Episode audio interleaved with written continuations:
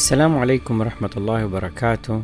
معكم رأفت محمود زيني وهذا بودكاست آيس كريم النجاح. حلقة اليوم بعنوان السنة التغييرية.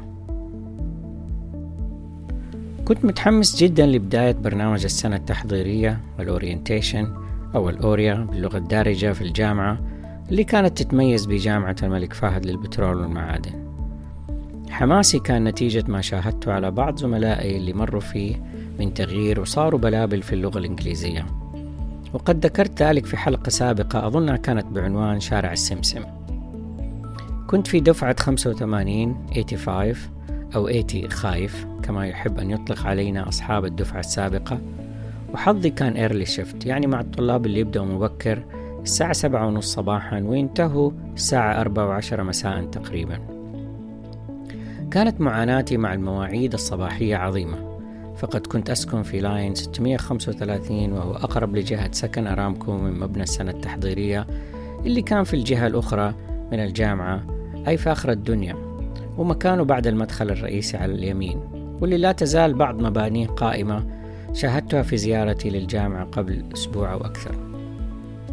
لم تكن عندي سيارة بعد ومع الأجواء الحارة والرطبة والباردة شديدة البرودة كان المشي الصباحي متطلب لم أكن مستعد له بعد فكان يمر علي خالي الحبيب عبد الرحيم ليوصلني مبنى السنة التحضيرية بل ويصحيني من النوم أحيانا لألحق بالكلاس والمحاضرة. وكأنه جزاه الله خير يكمل جميله يتأكد من ثباتي واستمراري في الجامعة. كيف لا وهو من حمسني للالتحاق بها بالدرجة الأولى؟ كما ذكرت ذلك في حلقة غربة وكربة وهم للركبة. كان الاهتمام بي أثر عظيم على مواصلتي المسيرة فلم أكن متأكد بعد من قدرتي على ذلك. خاصة أن رميتي أو رفيقي في الغرفة ممدوح كان يسافر أسبوعيا تأكيدا لعدم رغبتي في الاستمرار.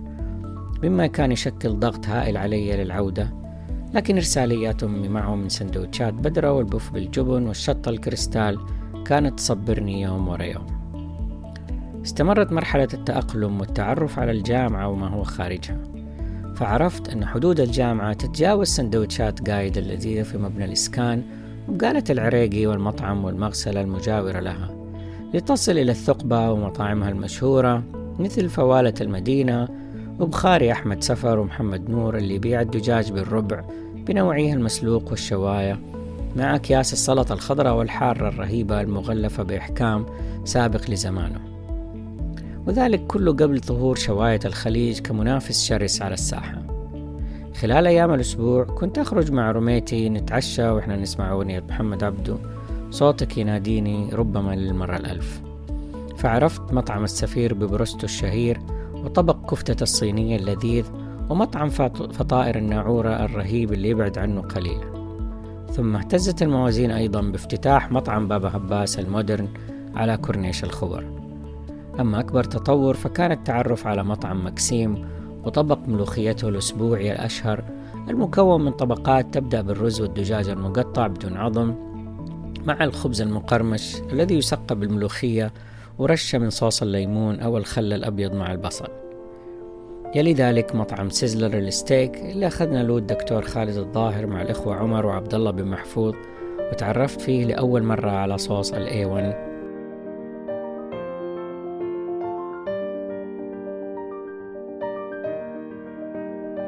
أما عن الأسبوع الدراسي فحدث ولا حرج فعمل مستمر بحضور المحاضرات والاستعداد للكويزات الأسبوعية في الإنجليزي من قراءة وكتابة و grammar و listening و vocab إلى محاضرات الرياضيات الخطية أو linear algebra والميجرات الاختبارات الكبيرة اللي تقسم الفصل الدراسي أو ال semester إلى ثلاثة أقسام.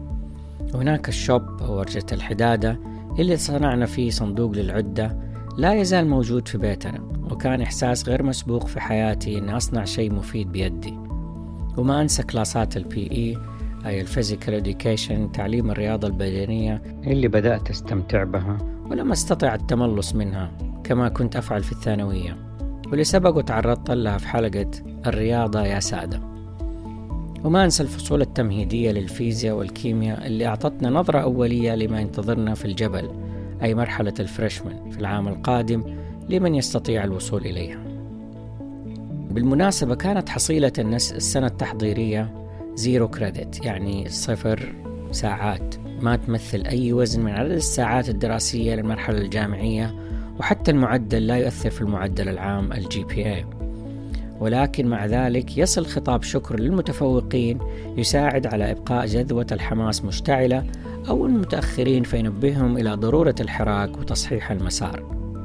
تصل تلك الرسائل إلى صناديق البريد الشخصية واللي كان فتحها و check البريد فيها يمثل إحساس عالي بالمسؤولية والاهتمام بإدارة الشؤون الخاصة بغض النظر عن محتوى الرسالة وذلك في خصوصية تامة بعيدا عن بهرجة لوحات الشرف العامة في حالة التفوق فلم يكن يعرف من الأول أو الأعلى معدلا.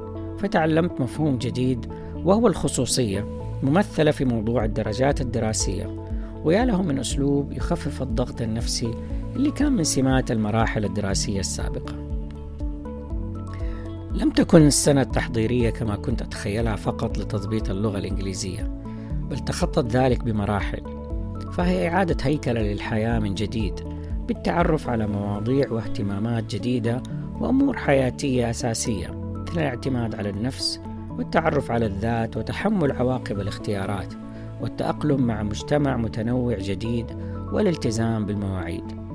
والعمل الدؤوب بعيدا عن الظهور حال التفوق أو الانزواء حين تدهور الأداء. وغير ذلك من الأمور الجميلة اللي تجعلني أقول بكل ثقة بأن السنة التحضيرية في حياتي كانت بمثابة السنة التغييرية. سلامتكم وشكرا على حسن استماعكم.